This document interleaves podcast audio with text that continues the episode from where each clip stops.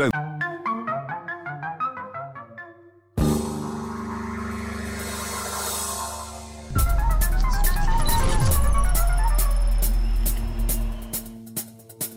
Va ora in onda Zoom, il drive time in mezzo ai fatti con Antonino Danna. Amiche e amici miei, ma non dell'avventura, buonasera! Siete sulle magiche, magiche, magiche onde di Radio Libertà. Questo è Zoom, il drive time in mezzo ai fatti. Io sono Antonino Danna e questa è la puntata di oggi.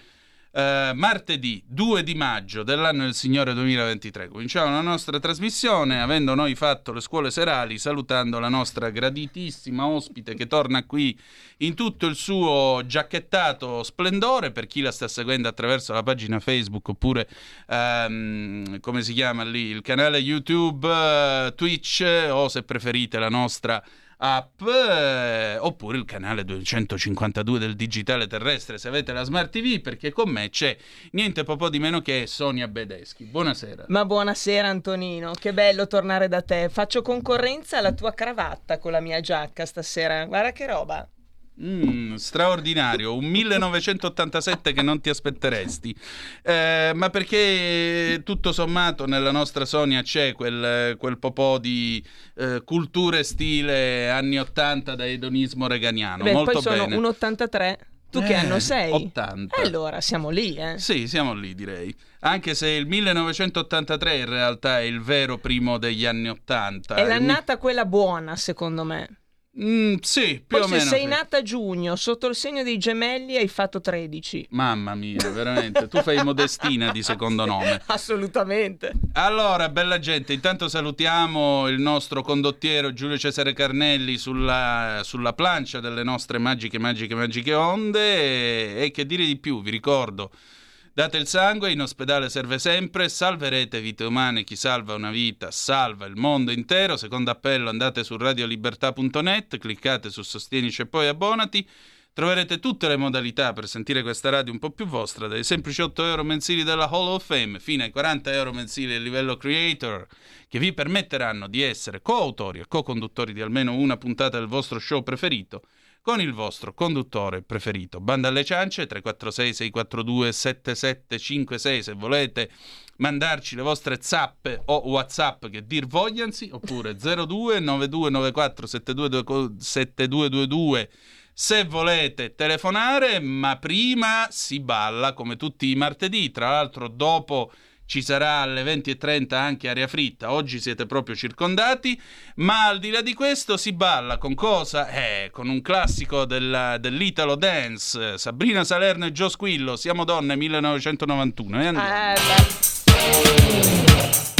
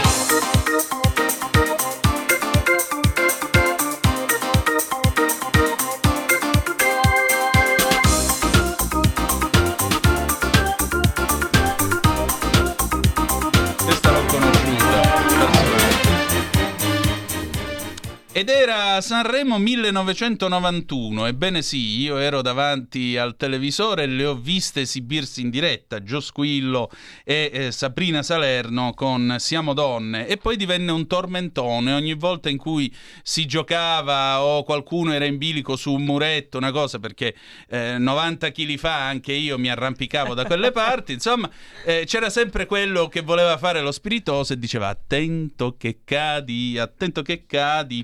Siete sempre sulle magiche, magiche, magiche onde di Radio Libertà. Questo è sempre Zoom, il drive time in mezzo ai fatti. Antonino Danna al microfono con voi insieme con Sonia Bedeschi e ci ha da poco raggiunto l'avvocato Ebla Ahmed che è presidente di Senza Veli sulla Lingua. Buonasera Ebla, bentornata. Buonasera a tutti, grazie. grazie Ciao. Ebla. Ciao Oh. Sonia. Allora, bella gente, perché voi due avete fatto questa irruzione nel mio programma? Perché? Spiegacelo tu intanto, Sonia. Allora, beh, innanzitutto eh, perché il 6 maggio, sabato alle ore 21 al Teatro Comunale di Limbiate c'è questo evento, l'evento dell'anno di raccolta fondi dell'Associazione Senza Veli sulla Lingua, capitanato, come dico sempre, dalla mitica Ebla. Doveva essere qui in presenza insieme a noi e invece fa l'inviata speciale Ebla oggi perché si ritrova... No, invece mi faccio il mazzo, mi faccio il mazzo. Dove sei? Dio. Viva Ebla. la sincerità. Esatto, dove sei? Dove sei? Cosa vedi attorno a te? Cosa stai facendo? No, adesso abbiamo finito di fare tutti i mercati da stamattina, quindi gli stand avevamo per cercare di coinvolgere la gente a, insomma, a comprare il biglietto donazione perché sarà comunque uno spettacolo di due ore e mezza, ma tutto il ricavato viene all'associazione per pagarci le bollette, fare le spe- la spesa alle donne, la casa rifugio, insomma varie cose, no? E, e- e, diciamo sono sul campo da stamattina alle 8, capito? Quindi ti Quindi- dividi tra Monza, Brianza, Milano. Esatto, esatto, perché è comunque nostro- la nostra associazione a livello nazionale, la sede legale comunque a Milano, ma eh, questo evento l'abbiamo lasciato all'Inviate perché il nostro primo caso di femminicidio è stato della limbiatese Liliana Mimou. Quindi era una ragazza di, di Limbiate, abbiamo, era il mio primo caso, il nostro primo caso di femminicidio e abbiamo lasciato lì come simbolo, no? Eh, e quindi mi divido insomma, nella vendita dei biglietti tra Milano, Monza Brianza e questa è stata la nostra giornata. Senti, so che i biglietti vanno a ruba anche perché ci sono tantissimi nostri amici VIP a questo spettacolo.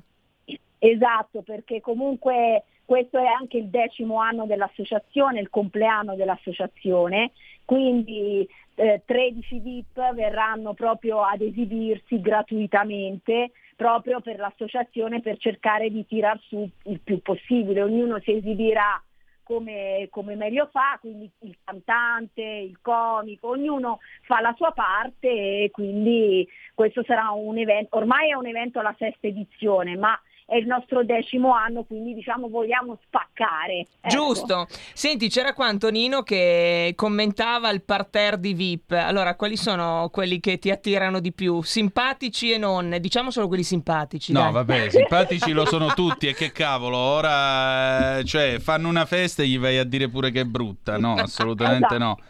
Poi non, sia- poi non facciamo questi sottili veli di ipocrisia, ti prego, siamo senza veli sulla lingua anche in questo, porta Esatto, pazienza. Giusto, giusto, Giusto.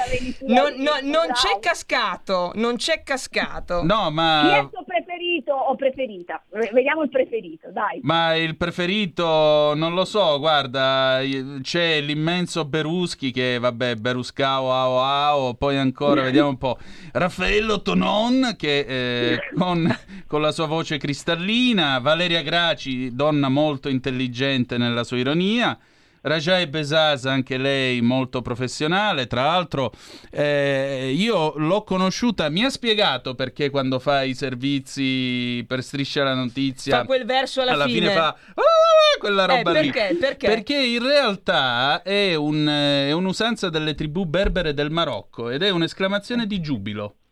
Ah, Pensa a te. eh, non lo sapevamo. Potete chiederglielo di nuovo e vedrete che vi darà questa risposta. Senti, Claudio Lauretta, mitico, Claudio Lauretta, direttamente lui. da tale quale show. Anche lui grande imitatore. Poi vediamo un po'. Pier Davide Carone, tanta roba anche lui.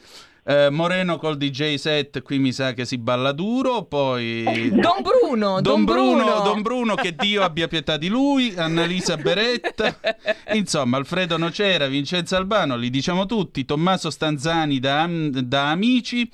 Eh, poi che cosa c'è? Basta, rap, eh, rapper Pata e Quello che Francesco ti somiglia Testi. di più, Francesco. Testi. Perché? Ti somiglia tantissimo. Guarda, è un adone, è un adone come te. Perdonami tesoro, tu hai bevuto prima di andare in onda. Non si beve prima di andare in onda. Ma come? Eh, cioè, questo tizio ha Eh. i capelli ricci, lo sguardo da bel Biondo, tenebroso e una esatto, magliettina. uguale. Io ho la panza, non ho i capelli e Eh, la ma cravatta. tu sei la versione dire. 3.0, tu sei anche simpatico, no? Eh, O forse dai. lui è il mio ritratto di Dorian Può, Gray. eh, può essere, può essere. Ah. Ebla, qua dobbiamo buttarla un po', no? Sapete dove dovete andare voi due finita la trasmissione? Sì, Ecco, alla fine ci facciamo sempre in mandare. quel luogo benedetto. Direttamente al Teatro Comunale di Eh. Limbiata alle 21 il 6 Esatto, maggio. Brava. Esattamente, va bene. Allora, qui- fin qui frizzi, lazzi, supercazzole, sbirigude, ma parliamo di cose serie invece, oltre ovviamente alla vostra manifestazione.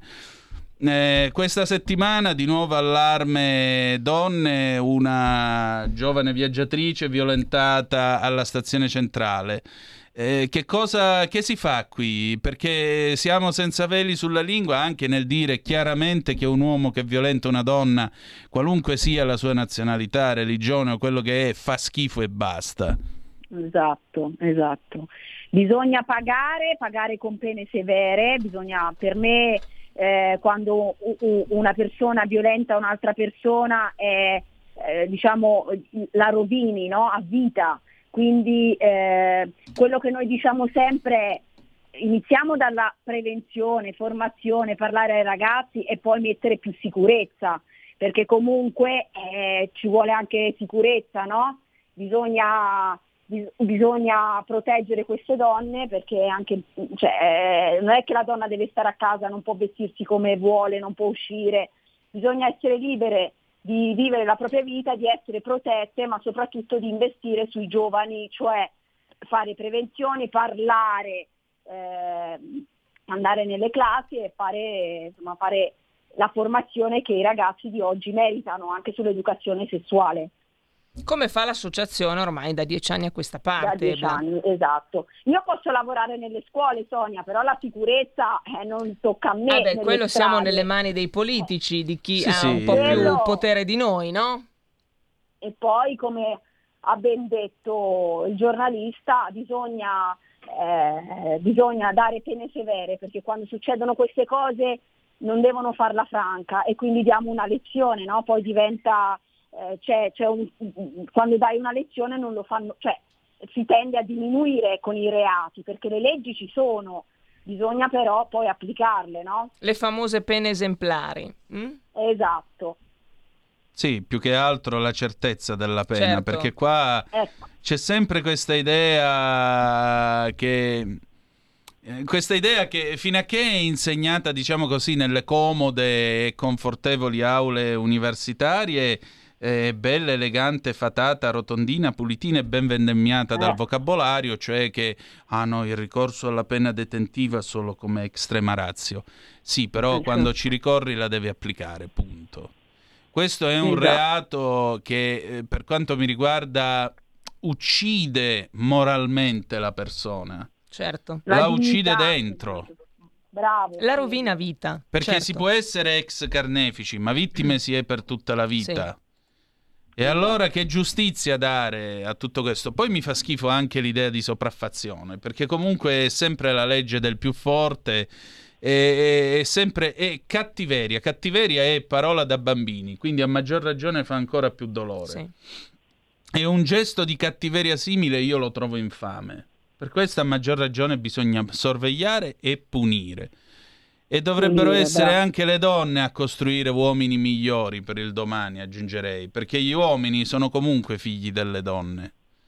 Quindi Esatto. questo gravissimum educationis resta in testa alle donne e ovviamente ai padri, perché in questa società sono spariti i padri, sono spariti gli adulti. I maschi adulti non esistono più, esistono solo eterni ragazzi fino a 90 anni che vivono così. Sospesi Alla giornata, alla Esatto. giornata. E molte volte le mamme sono anche complici Anche, in certe cose. anche, questo Quindi, è il perché problema. molte volte abbiamo visto dei casi dove lui picchiava la, la moglie e la suocera lo sapeva, cioè la mamma di lui lo sapeva e, e non faceva niente, cioè no- non, non ha denunciato mai niente, stanno zitte e coprono i figli, questo è sbagliatissimo. Che meraviglia si fa per dire. Eh. Eh, Ebla, qual è un caso che state trattando ora in questi giorni con Senza Veli sulla Lingua? Chi state assistendo? Se ce lo puoi Stiamo- dire. eh, che a livello nazionale stiamo assistendo tantissime persone. Ti posso dire su Milano un caso, l'ultimo caso che stiamo seguendo che è in tribunale adesso è un caso di mancato femminicidio, Ah, eh, ovvero eh, compagno torna a casa, eh, martellata in testa di lei davanti ai figli di due o tre anni e ho già detto tutto. a martellata in testa, andiamo bene. Nemmeno, nemmeno nei film splatter degli anni 70 ste e cose. Questo, e questo siamo a Milano, eh? Milano. Non ho Quindi parole. adesso vedremo la certezza di questa pena, cosa deciderà il giudice. Tanto per darvi un'idea, perché questa cosa qua ormai i femminicidi, come sentiamo, sono all'ordine del giorno. Ad- ah, poi sì, ad Arezzo abbiamo visto uccisa mamma e suocera, mamma e figlia, no? Mm. Quindi eh, questo proprio per far capire che ormai è il cancro di questa società, secondo me, e bisogna eh, cercare di combatterlo perché non si può morire per mano di, di un compagno o Certamente, di una compagna, cioè, perché comunque la violenza è di genere. certamente. Vedi Antonino, persone come, come Ebla che hanno messo da parte la loro professione, no? perché lei comunque è un avvocato, l'ha messa da parte per dedicarsi anima e corpo a questa associazione, andrebbero veramente eh, così eh, lasciati parlare 24 ore su 24 eh, perché si, si adoperano, si mettono in pratica veramente tutta la loro anima per gli altri. E questo, e questo è importantissimo. E- ed è proprio questo che, che è da esempio, è questo il famoso esempio. Non è facile eh, perché cioè, ci vuole costanza, ci vuole impegno, ci vuole dedizione e però ce ne fossero, ce ne Sì, fossero ma di il femminismo è associazioni. questa cosa qua, non è scrivere ministra. Esatto. Il femminismo è metterci la faccia. esattamente, esattamente. In pochissime lo fanno, eh Ebla? Eh, a volte, a volte vo- vo- vorrei mollare, ma poi dico, ma, se- ma perché devo mollare? Cioè, eh, eh, questo è comunque un futuro che voglio, è il futuro che voglio lasciare a mia figlia? No. E, e- e- poi perché non dovrei farlo io? Perché? Cioè alla fine può, può succedere a tutti la violenza, cioè un caso di violenza può succedere a mia zia, che ne so, a, a- a mia figlia, a chiunque. Quindi io cerco diciamo, il modo migliore per, eh, per dare il mio contributo e dato che sono brava, scusate, me lo dico da sola, Giusto. ah, e competente insieme a tutta la mia squadra, lo facciamo volentieri. Ecco. Senti, ci sarà anche un premio importante a un'altra donna, no? Possiamo dirne uno almeno. Saranno due premi importanti. Una la posso annunciare, che Prego. è Ormoni Alfieri, che comunque viene anche con noi a fare formazioni nelle scuole, è comunque una donna sempre in prima linea per i più deboli e mi è piaciuta moltissimo, quindi insieme a tutta la squadra vogliamo dargli il nostro riconoscimento, perché è importante dare i riconoscimenti no? Eh, a persone che si mettono in gioco tutti i giorni. Il secondo premio va a un'altra donna che non posso dire il nome per la sua sicurezza, Vabbè. perché è una donna che verrà con la scorta, dico Ecco. solo questo. Quindi non voglio, ecco, diciamo che è un'altra donna che è una donna coraggio, mettiamola così. Quindi anche lei sono due donne che vorrei premiare in questo deci- nostro decimo anno. Molto bene, allora l'appuntamento The Place to Be è via Valsugana 1, angolo via 25 aprile, cioè il Teatro Comunale di Limbiate, a Limbiate appunto in Non ci provincia. si può sbagliare, solo quello c'è. Ah, ecco, buono a È sapersi. Solo quello. Sabato 6 maggio, ore 21. Grazie Ebla. Grazie a te veramente, grazie di cuore per dare sempre questo spazio alla nostra associazione. Grazie mille Antonino. Prego, a disposizione. Ciao Ebla.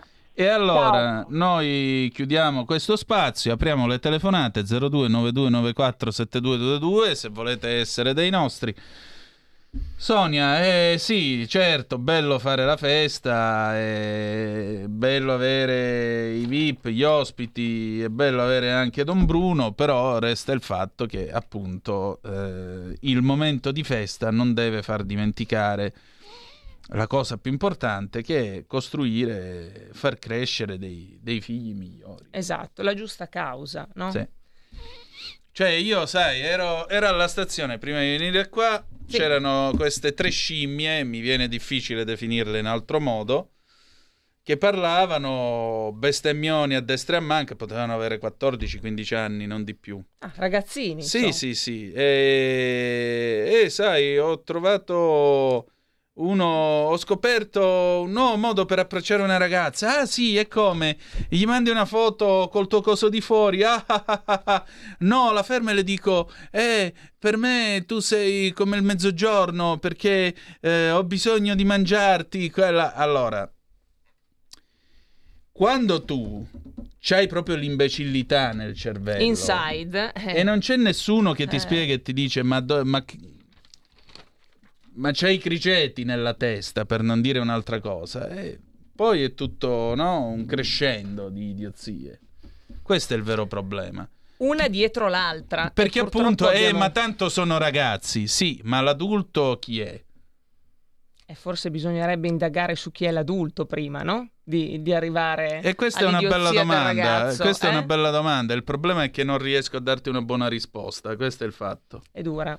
È sempre più dura fare i genitori, uno. Sì, dare, dare una buona formazione, due. E, e, poi siamo invasi, possiamo dirlo, da questi social che stanno diventando... I social hanno eh? tirato fuori il meglio del peggio dell'italiano meglio. Del medio. Peggio. Esattamente, esattamente. O per dirla in palermitano, un filetto fango. Traduzione, il filetto del fango. Proprio la parte più nobile del meglio del peggio. Perché non c'è un buon uso, c'è l'abuso. E quindi un abuso in senso completamente negativo. E questo, e questo ci riduce ad assistere alle scene delle tre scimmie che sì, hai appunto, descritto prima. Eh vabbè. Eh.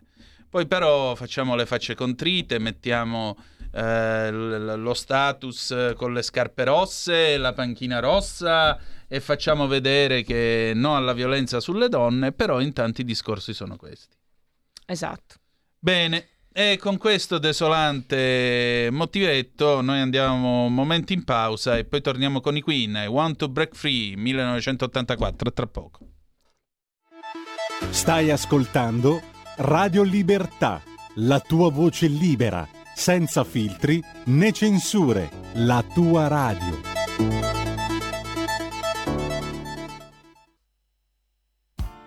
Tutte le domeniche, dalle 8 alle 10, la rassegna stampa del giorno e alcuni dei fatti principali della settimana che si è appena conclusa, con ospiti e telefonate in diretta. La domenica mattina non perdere contatto con la realtà su Radio Libertà, senza filtri né censure.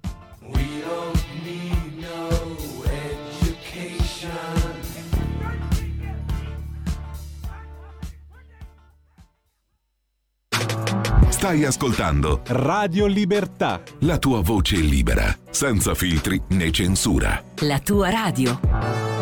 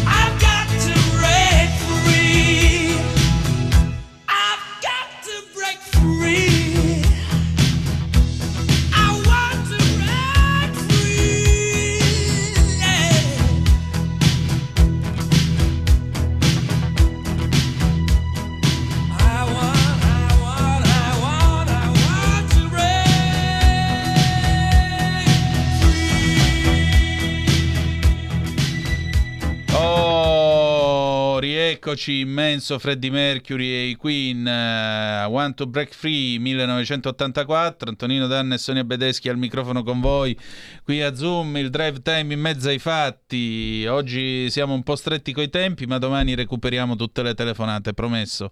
Allora, Sonia, senti, noi continuiamo su questo tema della violenza perché questa settimana, lo sapete appunto, abbiamo avuto il problema di questo marocchino che ha violentato questa ragazza nella stazione centrale, alla stazione centrale di Milano e poi abbiamo anche avuto quest'altro immigrato, pure lui marocchino, che è nel Cremasco, se non sbaglio. Sì eh, ha dato in escandescenze, ha gridato all'Akbar, c'è stata questa eh, colluttazione con eh, i poliziotti, è riuscita a sfilare la pistola e non è facile sfilare la pistola a un poliziotto.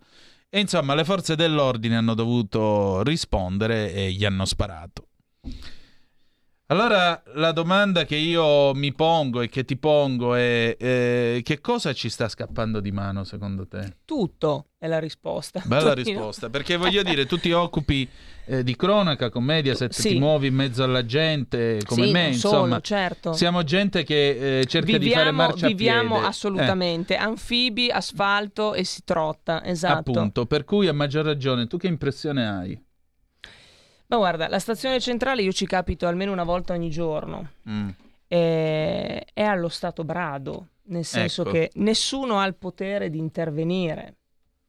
I soldati, le camionette ci sono, ma non sono neanche un deterrente. Nel senso che non, no- non possono intervenire. Nel momento in cui uno urla, non interviene nessuno, Antonino. Un'altra, un'altra piaga purtroppo che c'è ed è dilagante è l'indifferenza. Quante volte ti sarà capitato, anche in treno, non ti è mai capitato? Senti, bagno una persona che, che grida.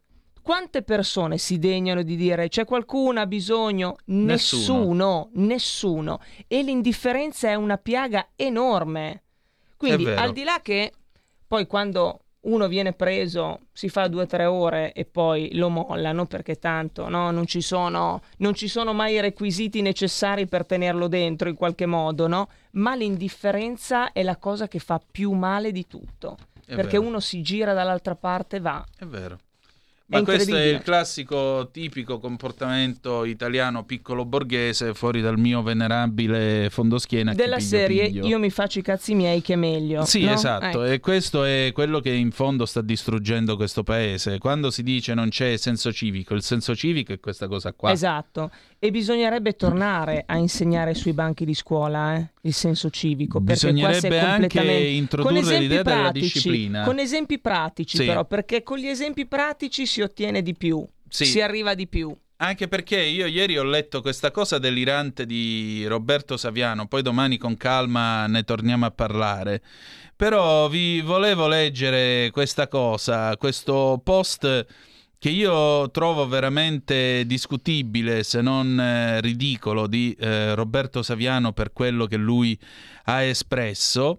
eh, prendendosela con, eh, con, eh, il primo maggio e prendendosela soprattutto con una serie di valori, valori che eh, naturalmente sono quelli del, del lavoro, sono quelli del, del, come possiamo dire, del, del merito e così via. Adesso io vedo di recuperare il post e vi dico che cosa ha scritto perché, ripeto, io l'ho trovato veramente ri- oltre, oltre il, il normale, insomma, l'ho trovato ridicolo e discutibile. Vediamo un attimo se riesco a ripescarlo, perché francamente le tirate contro la meritocrazia, le tirate contro l'occupazione, le tirate contro eh, la possibilità di avere un lavoro, le, le tirate contro l'occupazione e il lavoro, vi dico mh, francamente anche no, visto e considerato che nella vita facciamo di tutto per migliorarci, non per peggiorare la nostra...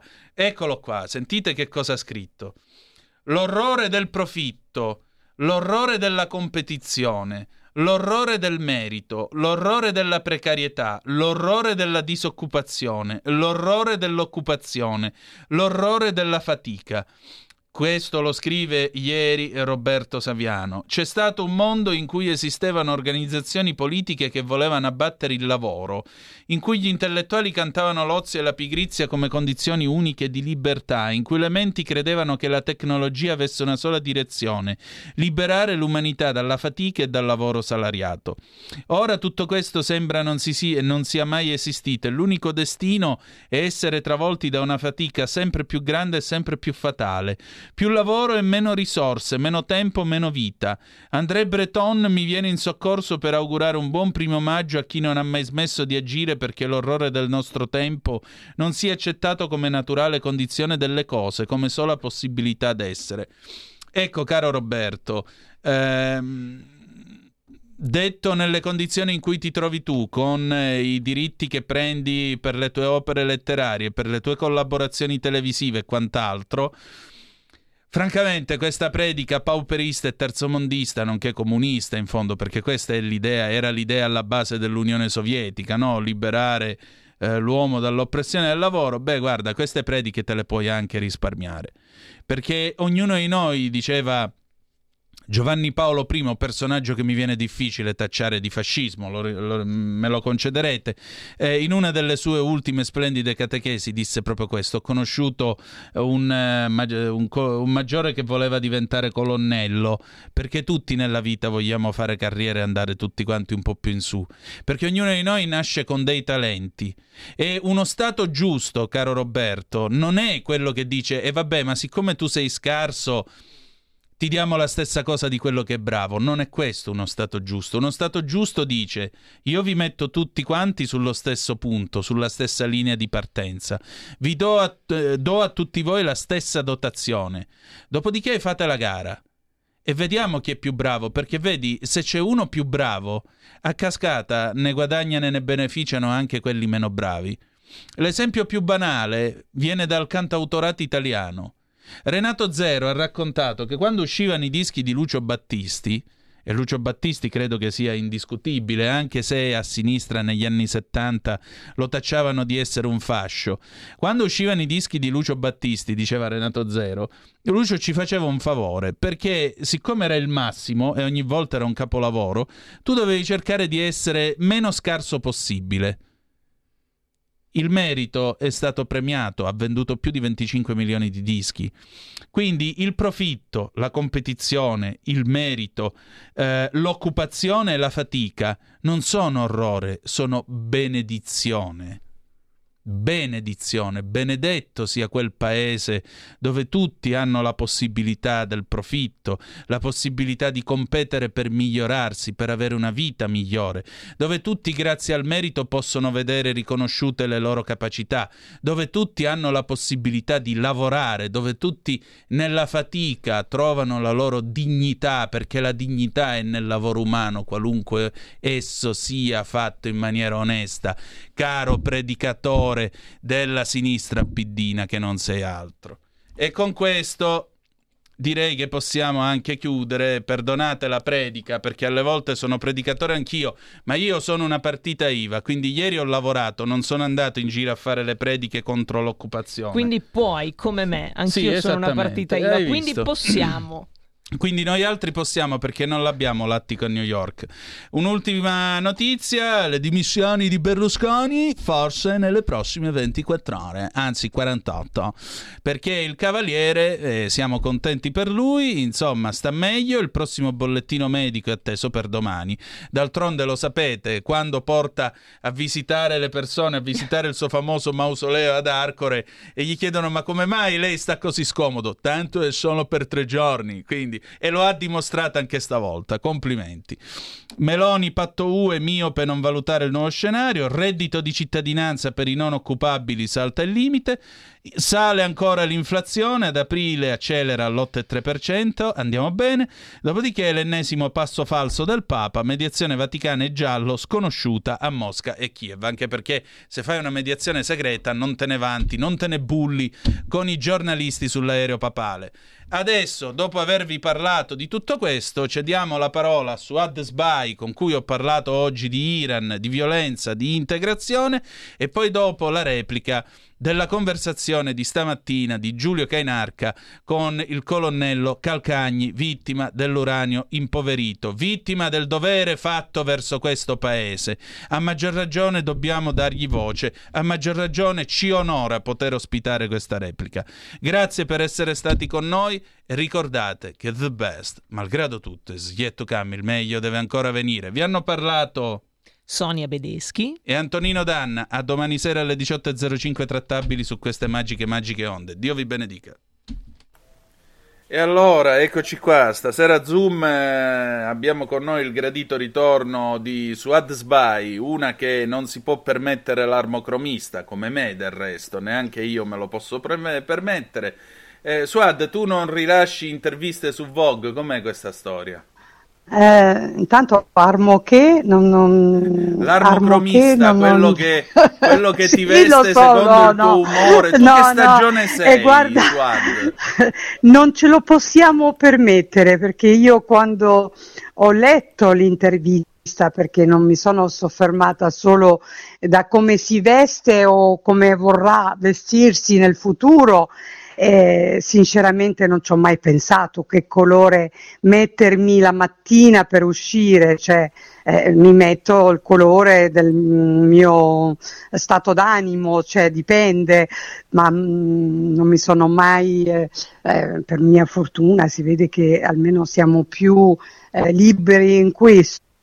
Io questa roba mh, è un po' lontana del mio pensiero, cioè proprio eh, una, è, una, è una sinistra che sempre, se sempre ha un suo target, che è un target abbastanza speciale, alta moda, eh? moda, moda stile arcobaleno, però è sempre moda e, e il problema è quello da una sinistra sempre bonista e che l'abbiamo detto e ridetto sono dieci anni che lo ripetiamo, una sinistra che ha, mh, ha perso ogni binario, è una sinistra divisa anche oggi con la, con la nuova, eh, nuovo, nuova segretaria, nuovo segretario è divisa in quattro partiti, eh, eh, quello, un problema proprio quello con, contro eh, la, il problema suo più grave è quella, la, quella, che ha all'interno del partito, non ci sono più riformisti, non ci sta più un, un, un, un centro, cosiddetto centro, no? anche eh, diciamo cristiano, democristiano, eh, stanno scappando tutti e, e purtroppo abbiamo ereditato questo, questo sarebbe il, il, eh, il clou no? della sinistra, quella che abbiamo sempre eh, criticato, una sinistra molto eh, assente nei temi sociali, temi delle donne, temi del, dei giovani che scappano, giovani nostri che scappano all'estero appena laureati, i nostri cer- cosiddetti cervelli, ma eh, comunque forza lavoro, che sono anni che lasciano il paese perché non hanno, non hanno non hanno futuro, eh, come i medici, come eh, infermieri che eh, sottopagati, scappano tutti per lasciare altri spazi, però una sinistra che l'abbiamo, ecco ripeto, de- sempre detto, quella sinistra che gioca, eh, gioca sull'immigrazione, gioca con, accogliamo tutti, a, eh, eh, com, proprio comunque, accogliamo tutti senza nessun programma, un progetto di integrazione, un um, progetto um, vero, um, leale di integrazione, entrano tutti comunque. E quel rientrare tutti comunque eh, basta andare in giro per le nostre città, per le nostre piazze, per le nostre diciamo, mh, stazioni, eh, troviamo l'inferno, troviamo eh, eh, le tendopoli all'interno della città, non so, eh, basta andare in giro verso la stazione Termine o quella di Milano, ci sono le tendopoli con gente lì eh, da dieci anni senza documenti, senza eh, insomma, drogati, spacciano, fanno tutto quello che vogliono. Ormai le nostre forze dell'ordine non hanno neanche il potere né la forza di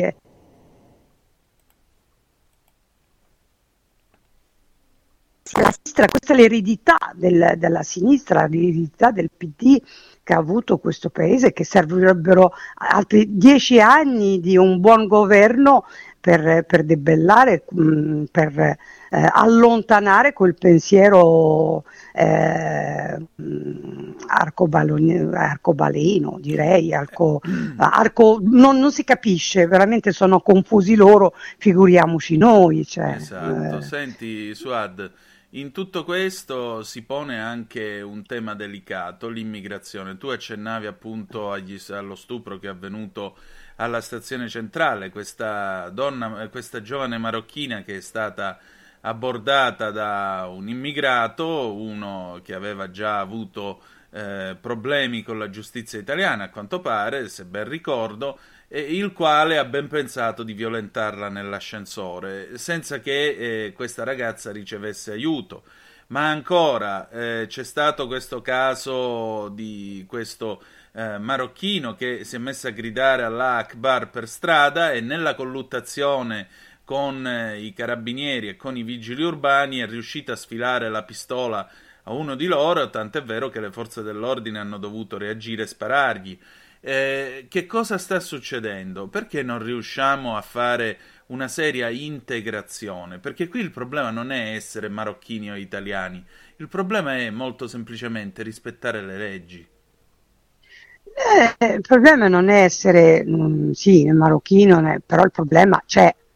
il problema eh, le ragazze non possono uscire la sera, ragazza è violentata come le tante ragazze violentate anche a Roma eh, davanti alla fontana di Trevi, eh, silenzio assordante di tutti quanti e tante altre ragazze che non osano nemmeno denunciare e tutte le violenze che subiscono eh, insomma, no, non la notte fonda, eh? stiamo parlando delle 7 di mattina o, o le 7 di sera, eh, non, non, non, non, ci sono regole, ci sono troppe, troppe persone senza nessuna regola, nel senso questa persona che ha violentato una ragazza nell'ascensore è una persona che vive davanti alla stazione da 4-5 anni senza, eh, senza nulla senza niente. E, e il problema è, ha, ha, avuto anche problemi, eh, problemi gravi di droga di,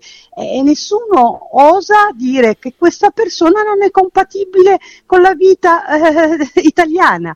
Va preso, preso il primo aereo charter, eh, chiamiamoli come vogliamo, e inviato immediatamente in accordo con i paesi e in accordo, eh, se no eh, allora costruiamo eh, più carcere invece di, eh, di, lasciare queste persone per strada a fare è ormai un, un far west è un far west cioè, e sanno e lo sanno eh, non è che eh, sanno che nessuno li fa niente sanno che eh, anche i giornali hanno difficoltà delle volte a, a, a citare la, la, cittadinanza della persona per non essere citati da, da, da, da razzisti, da xenofobi. No, ragazzi, è una realtà marocchino, bengalese o indiano o chi sia. Eh, il problema esiste, o lo affrontiamo, o lo affrontiamo eh, veramente eh, senza, senza mh, ecco, senza eh, buonismo, ecco, sì. eh, oppure avremo queste situazioni tutti i giorni, tutti i giorni. E già ci sono tutti i giorni. Eh, uno che sfida i carabinieri, sfida la polizia. Io nei miei eh, ricordi, io insomma, ho sempre avuto il terrore della, del poliziotto che passeggia o del carabiniere, cioè, cioè terrore, nel senso rispetto, ecco, non è terrore, ma proprio rispetto. Qui non hanno, anzi, le, eh, li prendono in giro, li, li, li, li insultano, li sputano in faccia. Io, io parlo con le forze dell'ordine non ce la fanno più, sono tutti, cioè, non sanno più che fare. Però questa, come dicevo prima, è un'eredità eh, molto pesante della, da una sinistra che purtroppo eh, è un disastro, è un disastro che va preso eh, preso subito in mano e, e, vedere almeno chi c'è nel nostro paese. Il problema è che non sono nemmeno censiti tutti, gente che si droga, spaccia, fa, eh, ma non sappiamo nemmeno chi sono. Arrivano, arrivano, arrivano, ma non sappiamo chi sono, non sappiamo dove arrivano, da quale carcere sono scappati. Non dimentichiamo che mm. tanti paesi la prima cosa che fanno svuotano i loro carceri, li mettono in primo barcone, non tutti, ma la maggior parte, nel primo barcone barcone che arriva e questa è la realtà. Fa male, ne paghiamo le conseguenze di dire queste cose, ma che se ne importa. Io non voglio vedere altre donne stuprate per strada solo perché passeggiano o, o vedere i genitori terrorizzati eh, perché il figlio o la figlia esce la sera. Eh, passano le nottate in bianco fino al loro ritorno. Questo questo è diventato un, eh, e poi dice dove vado? Scappo da qui. No, qui bisogna affrontare il problema senza paura di passare per quello o passare per quell'altro. No, eh, in, nei loro paesi questa roba non la fanno. Perché? È perché questi paesi sono tutti xenofobi, sono tutti che... No, è perché ci sono le regole. Chi fa qualche cosa entri e butto la chiave ma la butto veramente, ti faccio...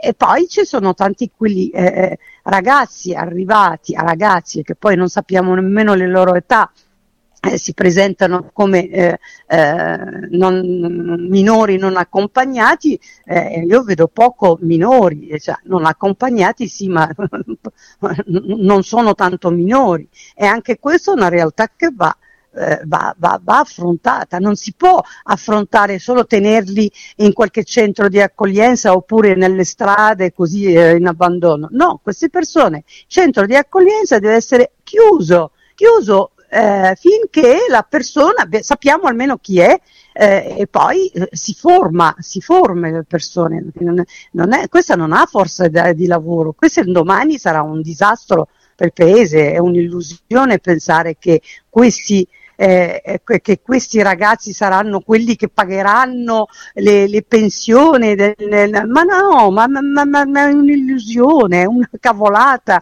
che si raccontano per, per, per tenere le, le, le anime ecco, un po' più calme, ma non è così. Queste persone eh, se si drogano continueranno a drogarsi, si delinquono, continueranno a delinquere, perciò qual è, dov'è il, il guadagno? Ecco, dov'è il guadagno in questo paese? Non è un guadagno, è un danno, è un danno, però se uno dice queste cose mh, mm, sei mal vista, ma anche da una certa destra, eh, non, non, capisce, cioè, cioè, cioè, ecco, non, non, reagisce in maniera, eh, diciamo, chiara, ecco, chiara, senza, senza, senza, mm, senza problemi, cioè, qui ne va, ne, ne, va, eh, eh, ne va, la credibilità, ne va la credibilità comunque dei vari partiti, partiti e va la credibilità proprio de, del paese totalmente. Cioè, mm, Suad, ma, allora, non, ma allora fa bene Sunak eh, con questo piano di rilocazione dei migranti clandestini in Ruanda? Ma io qualsiasi, eh, qualsiasi cosa, io non li voglio, io ho, ho, girato i centri di accoglienza, anche quello non va bene, quei centri di accoglienza tenerli lì in quella maniera disumana non mi vanno bene, sono due le cose, o li rimandi eh, all'istante all'istante da dove sei arrivato ritorni, perché poi eh, abbiamo i satelliti, sappiamo quale, eh, quale territorio sono partiti e anche con quel territorio bisogna parlare. Tu te li riprendi perché ci sono, ci sono tutte le, eh, ci sono, no? La partenza si vede e, e, che tutta questa paura, Ruanda, non Ruanda, io, io eh, penso che qui bisog- è un'emergenza, bene, va affrontata in tutte le maniere, vanno trovate le soluzioni, ma oggi, ieri, eh, qualche tempo fa, ma soprattutto per, per, per, per la sopravvivenza ormai, eh? cioè perché io noto che se continuiamo a avere quella paura di eh, eh se reagiamo ah, avremo l'Europa che ci attacca, se reagiamo avremo eh, la sinistra che eh, va bene, io li mando allora a tutti quelli della sinistra e andare a vedere questi campi e andare a vedere eh, in giro per le strade, si vede che vivono, ecco, vivono nei salotti, questi non escono, questi vivono nelle, eh, come dicevamo prima, ecco, eh, alla Schlein che non sa nemmeno che vuol dire eh, no? eh, l'immigrazione, le donne, il femminismo, eh, si riempiono la bocca del, col femminismo, ma quale, che cosa? Qui le donne non riescono nemmeno a uscire da casa, viene a parlare del femminismo. Una donna che eh, secondo me la, la destra se va a votare anche domani stravince stravince perché non c'è, non c'è una che, che cosa? Eh, eh non c'è un, un, un'opposizione, eh, diciamo che uno potrebbe avere paura di questo, no, c'è una, una signorina che eh, non ha vinto nessuna elezione fino ad oggi eh, e quello diciamo è il, eh, l'essenza pura della sinistra di questi ultimi anni, cioè è quella che abbiamo ereditato alla fine è quello che vediamo nelle nostre piazze. Certamente. Senti Suad, in tutto questo abbiamo l'Iran, l'Iran che continua nel silenzio più totale perché dopo quelle due o tre manifestazioni eh, fatte ovviamente dai soliti noti, perché di quella che hai organizzato tu non ha parlato nessuno, tanto per, chiarire, tanto per gradire. Eh, e questo va da vergogna di chi ha taciuto di, di, questi fatti. Noi per fortuna ne abbiamo parlato.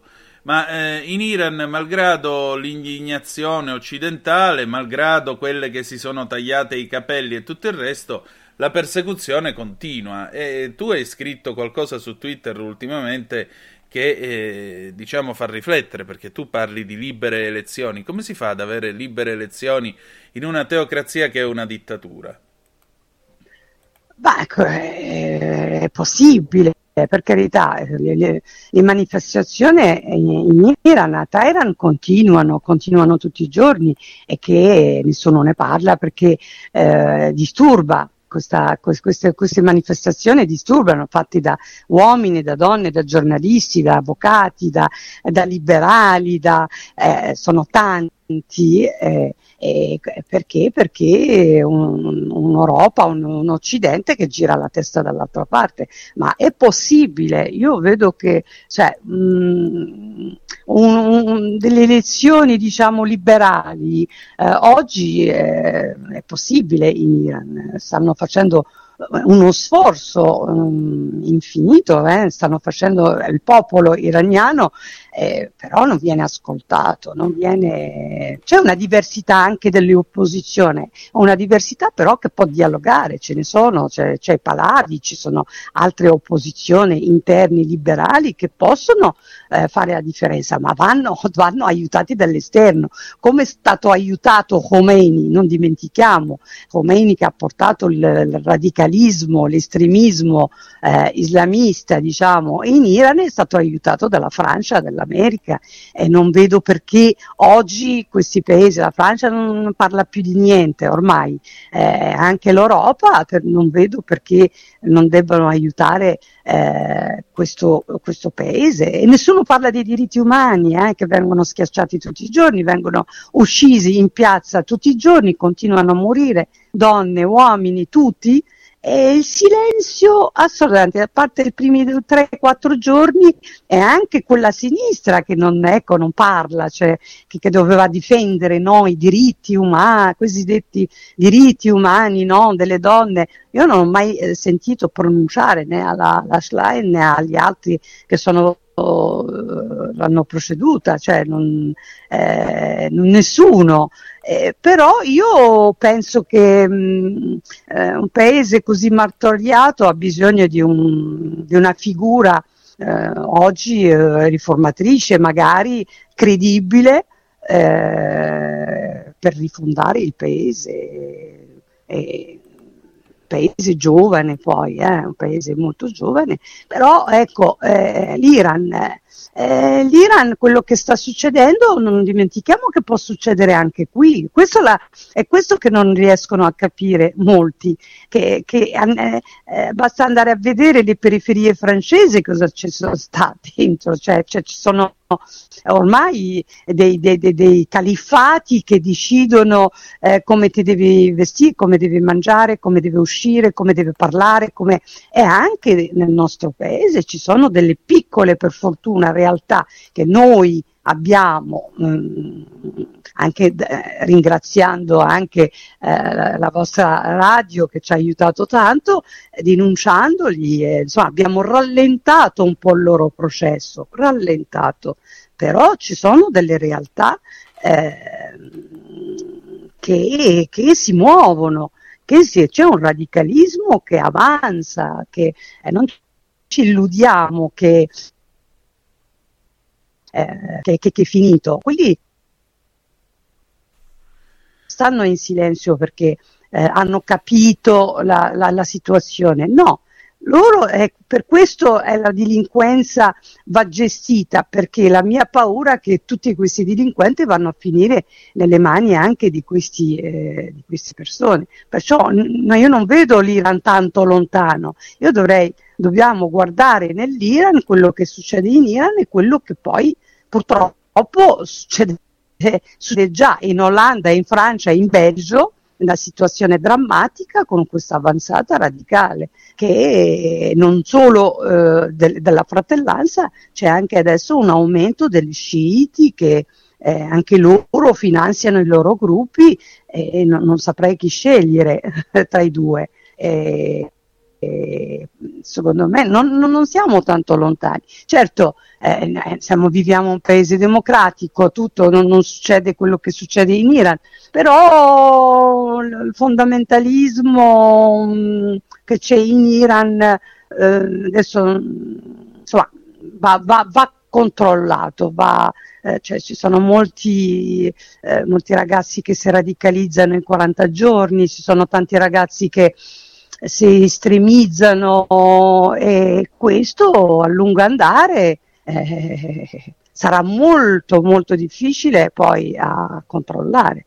E poi l'Iran, l'Iran eh, non c'è volontà, basta vedere le nostre televisioni, cioè non, c'è, non, c'è, un spazio per eh, parlare di questo, non c'è spazio per parlare neanche di quello che sta succedendo oggi anche in Sudan, che non va sottovalutato perché quella è un'altra è un'altra bomba a orologeria, cioè una, una polveriera che al momento all'altro ci scoppierà, cioè bisogna, bisogna fermare, bisogna parlare, ci abbiamo bisogno, allora bisogna fare come la, la, Germania, di quante persone ne abbiamo bisogno, di eh, eh, saldatori, di falegnami, di quello, di quello allora, prendiamo quel giusto, formiamoli, eh, ma seguiamoli più che altro. Qui c'è un po', ecco, laissez-faire totale, lascia fare e speriamo che, ecco, che, che almeno il nostro governo eh, cominci subito a, a, a, affrontare queste tematiche perché purtroppo eh, sono delle polveriere che sono lì dietro le porte. Ed è una speranza che condivido con te. Grazie. Grazie a voi. Il mondo di Tarkus, Gabriele Manzini e Sandro Roda in un viaggio attraverso la storia della musica progressive dalla nascita alle nuove contaminazioni. Ogni sabato dalle 21.30. La tua radio. Stai ascoltando Radio Libertà la tua voce libera, senza filtri né censure, la tua radio.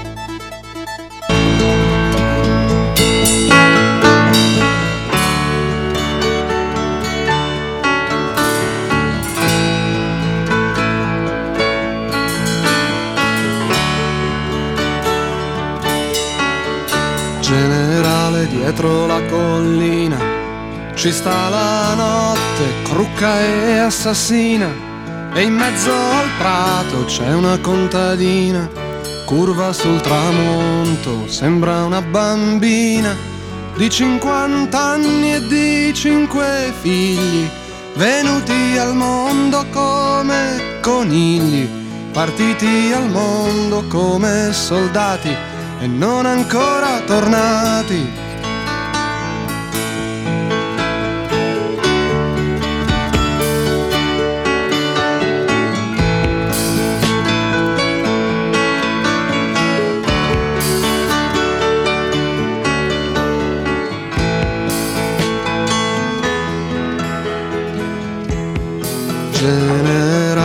dietro la stazione. Lo vedi il treno che portava al sole, non fa più fermate neanche per pisciare. Si va dritti a casa senza più pensare che la guerra è bella anche se fa male, che torneremo ancora a cantare e a farci fare l'amore l'amore dalle infermiere.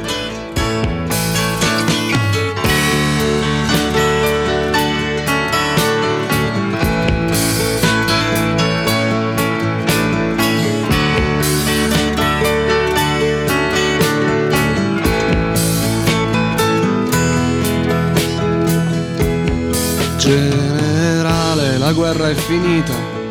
Il nemico è scappato, è vinto, è battuto. Dietro la collina, non c'è più nessuno, solo aghi di pino e silenzio e funghi, buoni da mangiare, buoni da seccare, da farci il sugo quando viene Natale, quando i bambini piangono e a dormire non ci vogliono andare.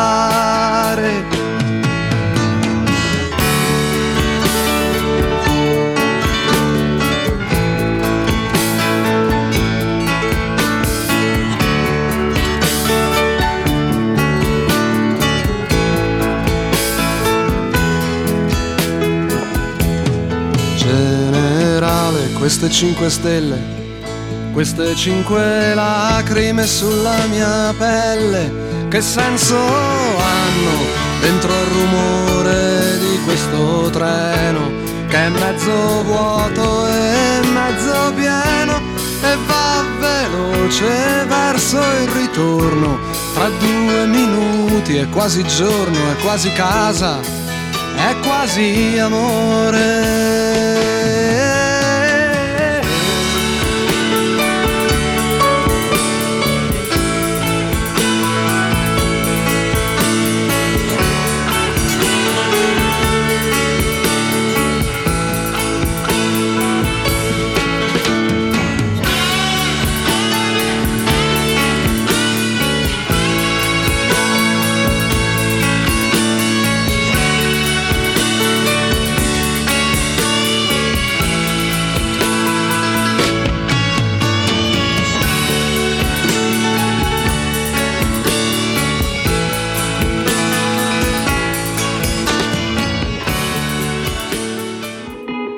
Quanti ti promettono trasparenza, ma alla fine ti ritrovi sempre con la bocca chiusa e non puoi dire quello che pensi. Radio Libertà non ha filtri né censure, ascolta la gente e parla come la gente. Rieccoci qua e mh, tra le cose di cui parliamo oggi torniamo ad occuparci di una vicenda di cui abbiamo parlato qualche settimana fa. La vicenda riguarda il colonnello Carlo Calcagni che è collegato telefonicamente con noi, che saluto e ringrazio. Carlo, buongiorno. Buongiorno Giulio, buongiorno a tutti i radioascoltatori. Allora, pilota dell'esercito italiano, atleta oggi del Comitato Italiano Paralimpico, gruppo sportivo paralimpico del Ministero della Difesa, vittima di inalazioni di uranio impoverito che risalgono a una missione di pace del 1996 in Bosnia. La tua malattia, Carlo, eh, forse non lo abbiamo sottolineato a sufficienza la volta scorsa, ma è una malattia cronica, degenerativa, irreversibile, cioè tu non guarirai più dopo aver inalato uranio impoverito. hai chiesto al Ministero della Difesa un risarcimento simbolico di un euro unito a scuse pubbliche da parte delle istituzioni. Tu hai ricevuto, hai avuto nel 2007 un'indennità, una pensione di invalidità, eh, dopo po' di anni ehm, dalla scoperta del fatto che eri intossicato da questo uranio Sì, impoverito. Questi passaggi vorrei precisarli ancora Ecco, fai bene a farlo. più, più Ecco. dettagliato Ecco. perché Ri- ri- sì, riassumici tutta, la tua, stato- tutta la tua vicenda, perché quello è il punto di partenza No, essenziale. passo per passo, altrimenti Esatto. il mio vissuto è talmente tanto pesante, ma pesante intendo dire non solo di sofferenze, di ostacoli burocratici, ma anche di tante cose belle, per cui diciamo eh, preferisco analizzare punto per punto le cose da te descritte. Sì. Eh, è importante Eh, evidenziare attenzione Carlo, faccio, malattia- faccio solo una premessa, faccio solo una premessa Sì. forse superflua e inutile, perché comunque tutti coloro che ci ascoltano avranno sicuramente sentito che mh, la questione dell'uranio impoverito è tornata d'attualità perché in Ucraina gli inglesi mandano, manderanno, hanno annunciato di aver mandato proiettili ad uranio impoverito, mh? Eh, che sono alla E radice... questo scatena in quelli come me tanta Eh, rabbia, tanto appunto. stupore, perché è assurdo che la storia non abbia ancora insegnato niente, è assurdo che oltre 400 colleghi morti e oltre 8.000 ammalati come me, per non parlare poi della popolazione, no? Eh, di chiunque ha avuto contatto con eh, il post bombardamenti con Certo. questo tipo di munizionamento e non si può accettare restare indifferenti oggi a una nuova eh, possibilità di utilizzare eh, questo materiale assolutamente nocivo per la salute, ma eh, documentato, ormai voglio dire ci sono pubblicazioni scientifiche al riguardo, eh, problematiche che erano note sin dagli anni 70 quando venivano sperimentati per le prime volte eh, nei poligoni americani.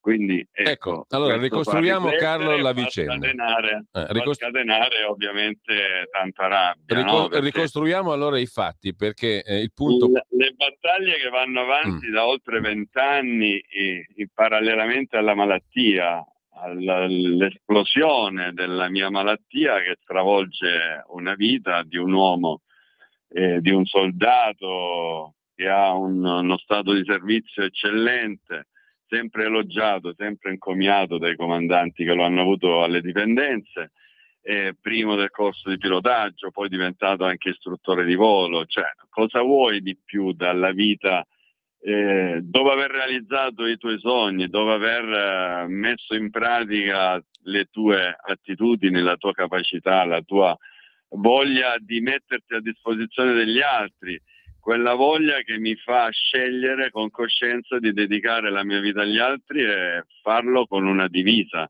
e quindi intraprendo questa carriera.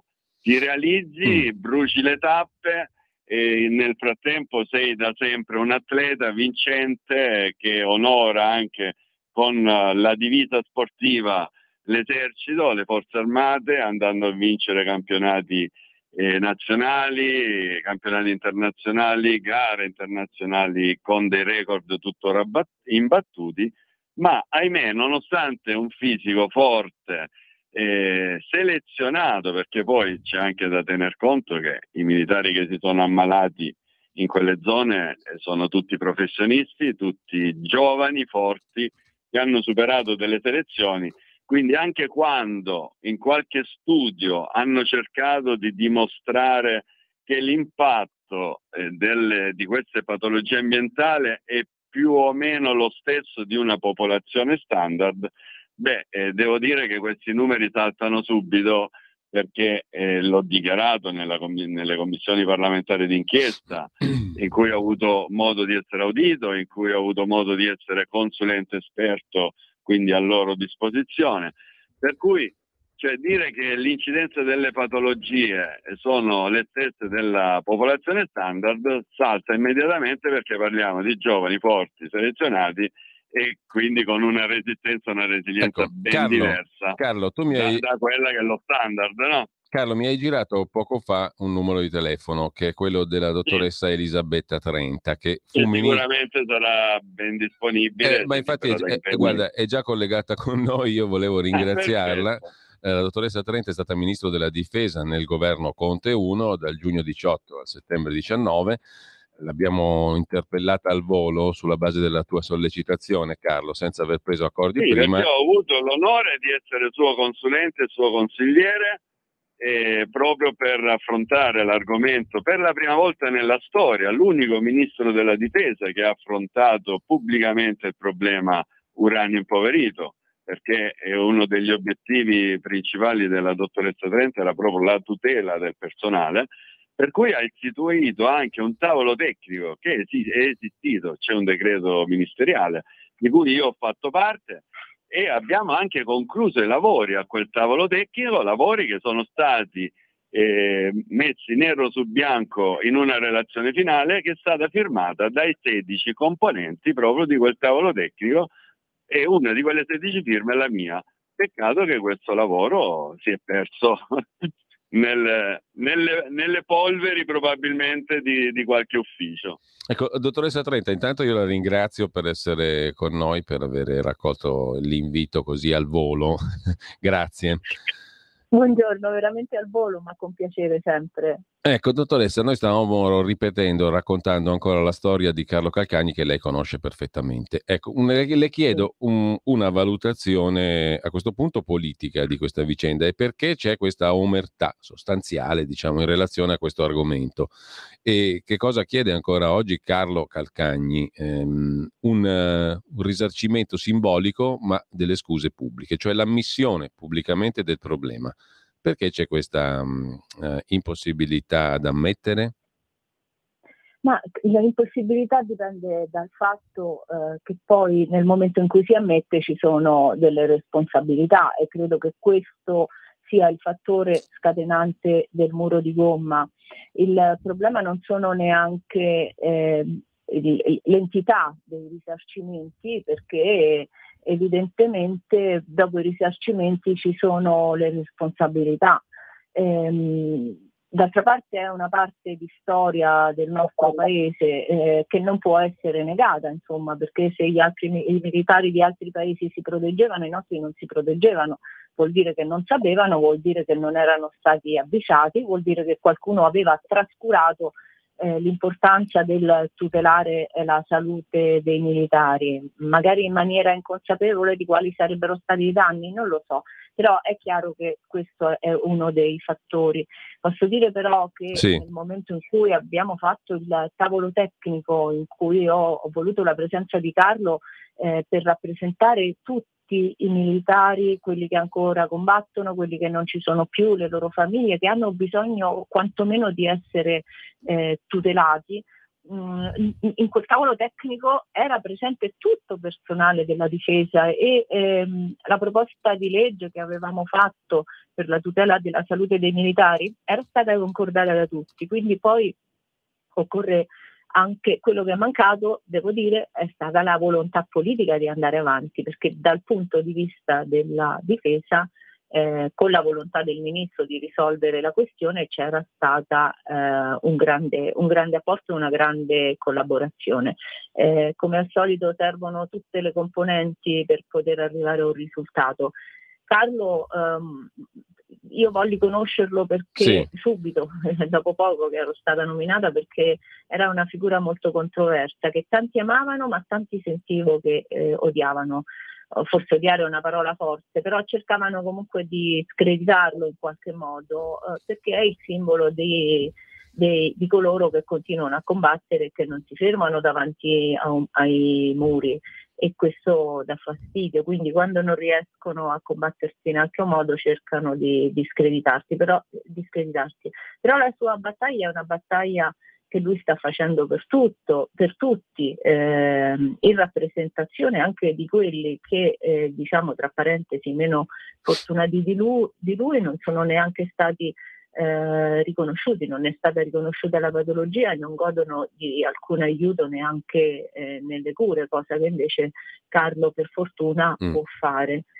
quindi ehm, veramente io cerco di, di, dare sostegno anche dal, dal, di fuori adesso a quello che lui sta facendo, a quello che gli altri fanno in questo senso, perché credo che a un certo punto eh, sia indispensabile eh, dimostrare vicinanza e dare l'aiuto uh, a coloro che per uh, seguire il proprio paese si siano ammalati, ecco. e non parlo solo della questione dell'uranio, sì. e l'aiuto alle famiglie. Dottoressa Trenta, um, all'origine, poi sentiamo anche Carlo naturalmente, ma all'origine di questo male c'è il fatto che molti soldati, tra cui i nostri, non vennero avvertiti del fatto che l'esercito americano in Bosnia e da lì in avanti, anche nel 99, successivamente in Serbia, usò bombe e proiettili contenenti uranio impoverito, che poi quando esplodono generano un pulviscolo mortale che, che, che, se, che, penetra in tutti gli organi, anche nel DNA, e rende le malattie croniche degenerative e irreversibili, come nel caso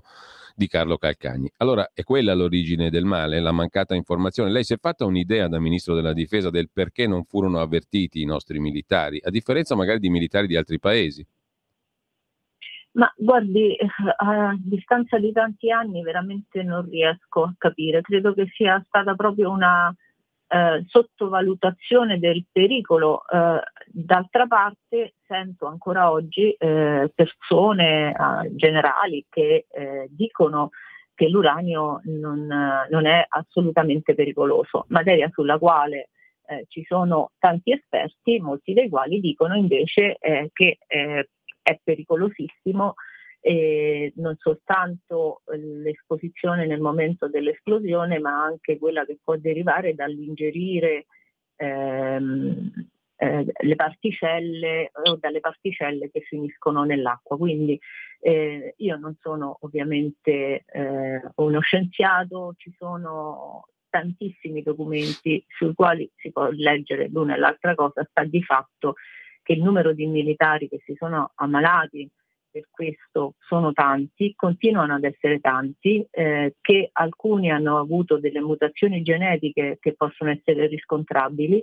che queste mutazioni genetiche non solo nel caso di Carlo ma anche nel caso di altri militari, di altri casi che conosco, sono state trasferite poi anche ai figli. Quindi io dico che a un certo punto eh, e questa è una proposta che io faccio alla politica, mm. mh, se il, mh, il, limite è la possibilità di curare i militari, tutelarli e tutelare le loro famiglie, diventa eh, la questione delle responsabilità, essendo passati tanti anni, forse intanto ammettiamo eh, che qualcosa è stato fatto, chiediamo scusa come, prete- eh, come Ca- eh, Carlo pretende che venga fatto eh, dallo Stato e occupiamoci di curarli. Forse servirebbe una depenalizzazione So bene che c'è chi mm. dice che se qualcuno sì. ha sbagliato deve pagare, ma se la condizione per questo, eh, cioè se il risultato di questo è che poi i militari non vengono tutelati, e allora adesso pensiamo ai militari, perché e comunque invece pensiamo al futuro. Eh, stiamo comunque parlando politicamente mm. al fatto che eh, in Ucraina, come si sta dicendo, venga usato l'uranio impoverito esplicitamente detto dal, dalle autorità della Gran Bretagna, britanniche, no? È stato reso sì, pubblico. Sì, lo hanno annunciato. Questo è un fatto. Eh, tra l'altro, io non voglio mancare di rispetto, però anche l'attuale Presidente della Repubblica, Sergio Mattarella, in qualità di Ministro della Difesa, minimizzò e negò sostanzialmente circa l'utilizzo dell'uranio impoverito. Lo hanno fatto tutti, quindi torno a chiederle, dottoressa Trenta, se non sia il caso veramente di rendere pubblica questa questione che riguarda 400 persone defunte, più o meno, e circa 8.000 persone malate. Non è poca cosa. Beh, io credo che sia stato fatto di tutto per renderla pubblica, no? è noto a tutti. E probabilmente eh, io sono stata eh, forse l'unico ministro che ha detto mm. sì, l'uranio impoverito è stato utilizzato, come, come, poter dire che non è stato utilizzato eh, quando esiste anche una comunicazione della Nato nei, nei confronti eh, del Paese. Però è chiaro eh, che eh, tutti coloro che in qualche modo potevano sapere o sono stati responsabili eh, anche senza saperlo, eh, perché ehm, sono stata ministro della difesa, so che eh, il ministro non viene sempre eh, coinvolto in, tutte, tutte le decisioni, sicuramente non eh, nelle decisioni operative.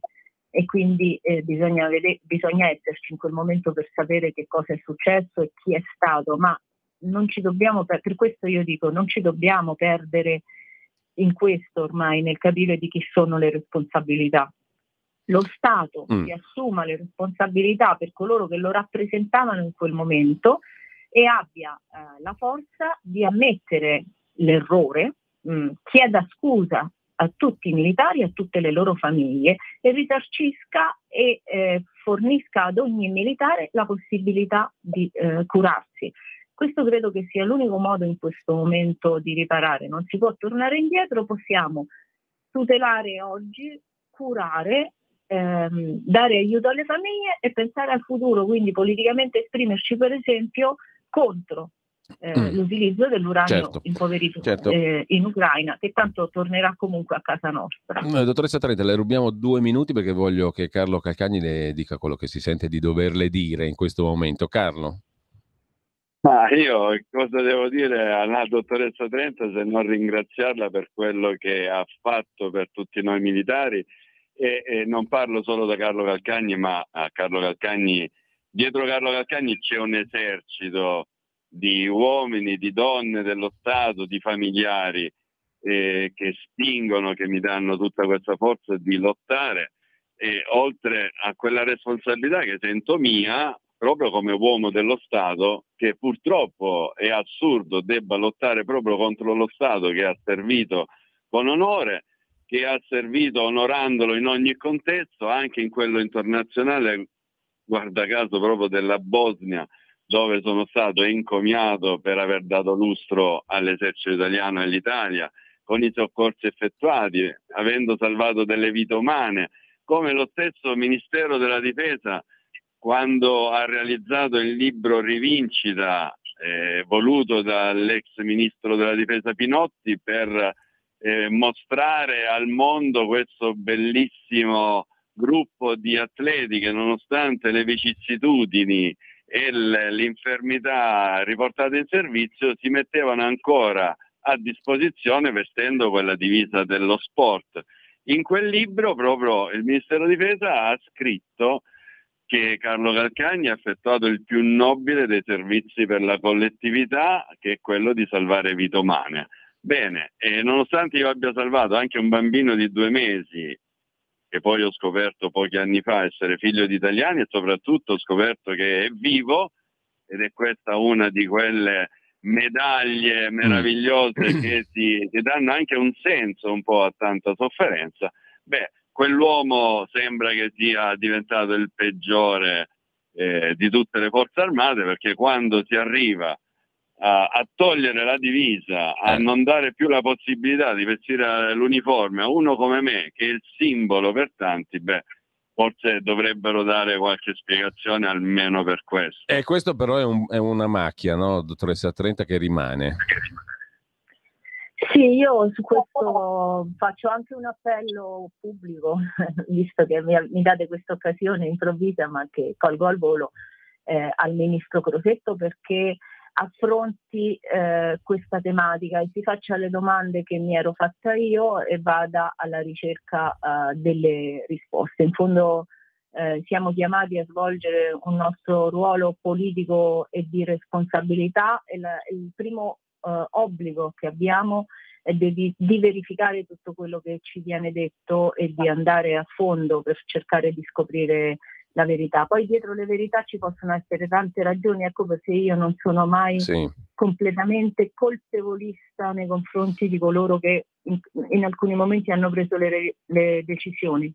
Certo, certo. Però, però ecco, mi permettetemi lavorare di, di, il presente e il futuro. Di, di inserirmi, prima che sì. dimentico questo Carlo. dettaglio importante, eh, perché a questo punto il ministro della difesa Crosetto, che attendo ancora di incontrare, eh, dovrebbe prendere spunto proprio dall'esperienza personale della dottoressa Trenta quando era ministro, perché questa situazione la deve affrontare lui personalmente, non si deve fidare di chi in questi anni ha fatto anche carte false per nascondere la vera verità, per screditare Carlo Calcagni, per dichiarare nero su bianco che addirittura Carlo Calcagni nei Balcani non ha eh, volato. E, qui non, ha stiamo, non stiamo parlando, missione di volo. Carlo, non stiamo parlando di carte false per metafora, ma di carte veramente falsificate. Diciamo. No, no, carte false che voglio dire, la, magi- la magistratura, il TAR del Lazio,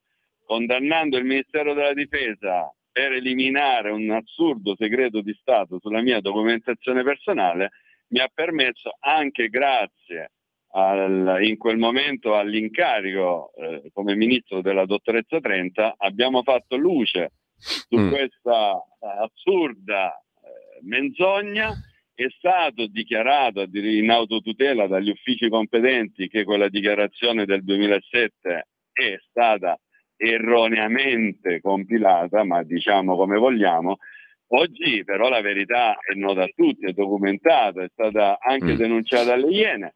Nonostante questo, l'unica cosa che è cambiata e nonostante le dichiarazioni pubbliche dell'onorevole Giorgio Mulè, che da sottosegretario dichiarò questa è la mia porta a Luigi Pelazza e la potete ascoltare, sono le Sì, sue parole sì, sì. nell'intervista delle Iene, questa è la mia porta, questo è il mio telefono, nei Ecco. prossimi giorni sentirò personalmente Calcagni per vedere come agevolarlo. Mm. Bene, sono passati due anni, io non volevo essere agevolato, non ho mai chiesto agevolazioni, ma voglio solo il rispetto.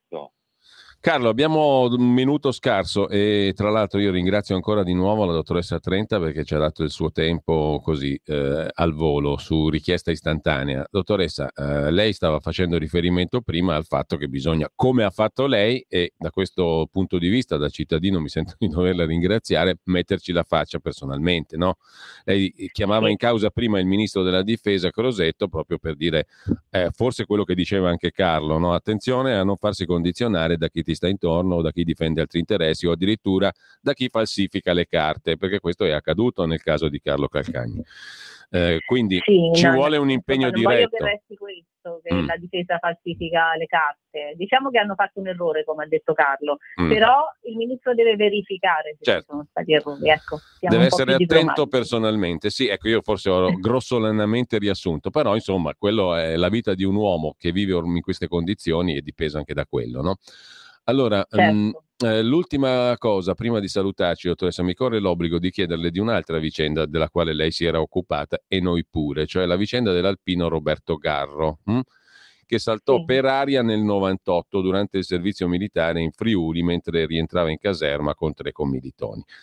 Io ho perso di vista i genitori, mm, lei si era anche in questo caso molto meritoriamente interessata alla questione, ci sono state novità, si è saputo qualcosa sulla fine di quel povero ragazzo che è saltato per aria in circostanze molto, molto discutibili perché si è parlato di un incidente ma sembrava un'esplosione, una bomba vera e propria o qualcosa di simile.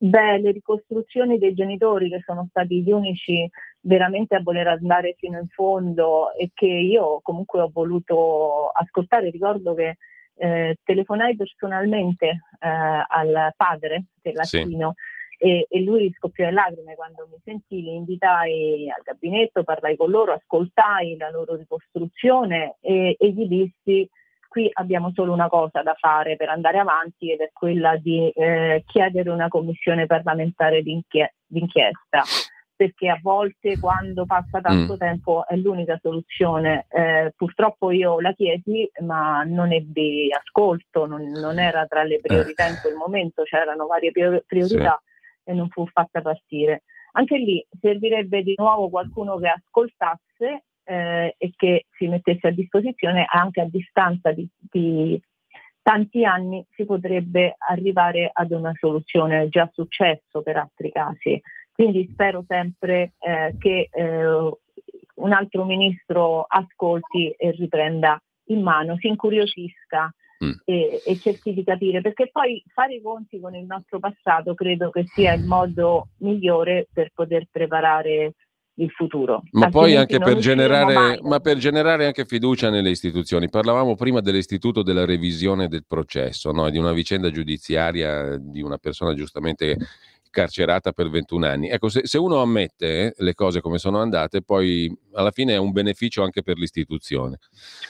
Sì. Io la ringrazio, Sì, ringrazio. Noi abbiamo perso il contatto e la Eh. fiducia nelle istituzioni e questo è il più grande problema dell'Italia di oggi. Direi di sì. Eh, Grazie a Elisabetta Trenta, già ministro della difesa, governo Conte 1, e grazie a Carlo Calcagni che torneremo a risentirci, Carlo, eh, perché poi ci devi spiegare bene questa storia della divisa, del perché non hai la divisa. Eh, mm, Grazie, grazie alla dottoressa Elisabetta Trenta, sempre disponibile e grazie anche, credo, di eh, esternare quello che pensano tanti miei colleghi, perché lei veramente si è presa cura della tutela del personale, è stata attenta alle famiglie, ha ascoltato, perché sì, bisogna parlare, bisogna denunciare, bisogna insegnare, ma è fondamentale ascoltare.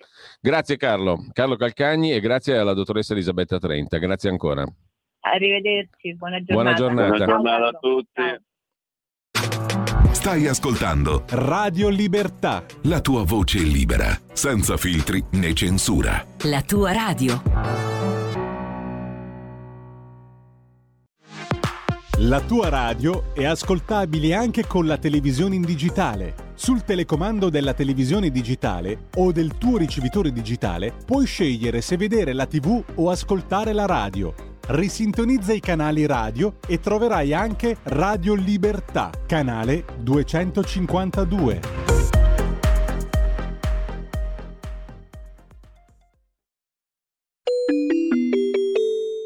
Qui Parlamento. Grazie a lei, deputato Vinci. Chiesto di parlare il deputato Igor Iezzi. Ne facoltà. Prego, a lei la parola. Sì, grazie. Io ho ascoltato con molta attenzione gli interventi e ho letto altresì con altrettanta attenzione le pregiudiziali, i testi delle pregiudiziali e devo dire che ho sentito, come veniva sottolineato prima, molte critiche nel merito del provvedimento su cui noi tra l'altro abbiamo già risposto durante il dibattito in commissione e su cui risponderemo nei prossimi giorni durante la- la- le dichiarazioni di voto sulla fiducia e il voto finale. Ho visto però poche critiche eh, di rilievo costituzionale che sono l'argomento di questa fase della discussione sul decreto legge perché noi siamo qui a discutere di pregiudiziale e io su questi pochi argomenti mi vorrei, mi vorrei se possibile velocemente soffermare. È stato posto come obiezione che manca omogeneità all'interno di questo decreto. L'omogeneità è uno dei criteri per poter fare la decretazione d'urgenza e secondo questo principio gli articoli devono eh, essere tutti sullo stesso argomento. In realtà la, Corte, la Consulta, la Corte Costituzionale in alcune sentenze, in particolare la sentenza 32 del 2014 e la 24 del 2016, ha chiarito che l'omogeneità che serve per la decretazione d'urgenza è l'omogeneità di scopo, cioè il fatto che tutti gli articoli, anche se su argomenti diversi, siano finalizzati allo stesso scopo. E siccome il nostro scopo è fermare l'immigrazione clandestina e favorire attraverso la programmazione dei flussi l'immigrazione regolare di gente che vuole venire a lavorare, introdurre in questo decreto legge una programmazione dei flussi immigratori, introdurre nuovi reati contro gli scafisti, introdurre la cancellazione della protezione speciale o nuove norme che regolano il fermo all'interno dei CPR, dei CPR è assolutamente adeguato allo scopo che ci siamo prefissi con il provvedimento. Non solo, curiosamente il PD, il Partito Democratico, scrive una cosa all'interno della propria pregiudiziale che mi ha fatto un po' sorridere, vorrei leggerla. Le modifiche in materia di protezione speciale che afferiscono al diritto di asilo, sia quelle in materia di divieto di espulsione e di rispengimento per la complessità degli istituti coinvolti, avrebbero dovuto essere infatti oggetto di un disegno di legge ordinario. E la cosa è curiosa perché noi andiamo a cambiare delle norme che loro hanno introdotto proprio con un decreto legge, cioè il decreto legge Lamorgese. E la cosa ancora più curiosa, è la cosa ancora più curiosa, è che sul, per l'illustrazione delle pregiudiziali hanno fatto intervenire il collega Mauri, che ai tempi era addirittura, se non erro, vice ministro e che quindi evidentemente non si è accorto che quello che stavano facendo era un decreto legge sulla protezione speciale e non una legge legge, una legge ordinaria. È stato citato più volte l'articolo 10 della Costituzione. Eh, io non ho tempo, purtroppo sarebbe utile leggerlo in quest'Aula, però l'articolo 10 è assolutamente soddisfatto dalle altre due protezioni che noi non tocchiamo, che sono lo status eh, di rifugiato, l'asilo, eh, previsto che discende dalla Convenzione di Ginevra, e la protezione sussidiaria che discende dalla direttiva comunitaria europea, che soddisfano assolutamente l'articolo 10 della nostra Costituzione. Voi avete voluto aggiungere altro e avete fatto una cosa che non c'è negli altri paesi europei, perché nessun altro paese europeo ha una protezione così allargata, che nei fatti si è tradotta come una sorta di sanatoria per chiunque entrava nel nostro paese senza averne diritto. E ultima cosa, questo, questo ritornello che eh, costantemente viene fatto quando noi facciamo un decreto legge, che non ci siano le condizioni di necessità e urgenza. Beh, andatelo a dire alle sei vittime del, dell'immigrato marocchino che il 6 marzo, di, il 6 marzo ferì delle persone perché stavano, stava tentando di derubarle davanti alla stazione centrale. Andatelo a dire alla giovane ragazza violentata più volte anche all'interno di un ascensore da un 26enne marocchino a Milano andatelo a dire al poliziotto palermitano aggredito sotto casa sua a coltellate da un ivoriano a cui era stato prorogato il permesso speciale che voi con tanto calore oggi avete difeso. Andatelo a dire a loro e fateci vedere se siete capaci di dirglielo senza provare un minimo di vergogna. Grazie Presidente. Grazie. Qui Parlamento. Avete ascoltato Zoom, il drive time in mezzo ai fatti.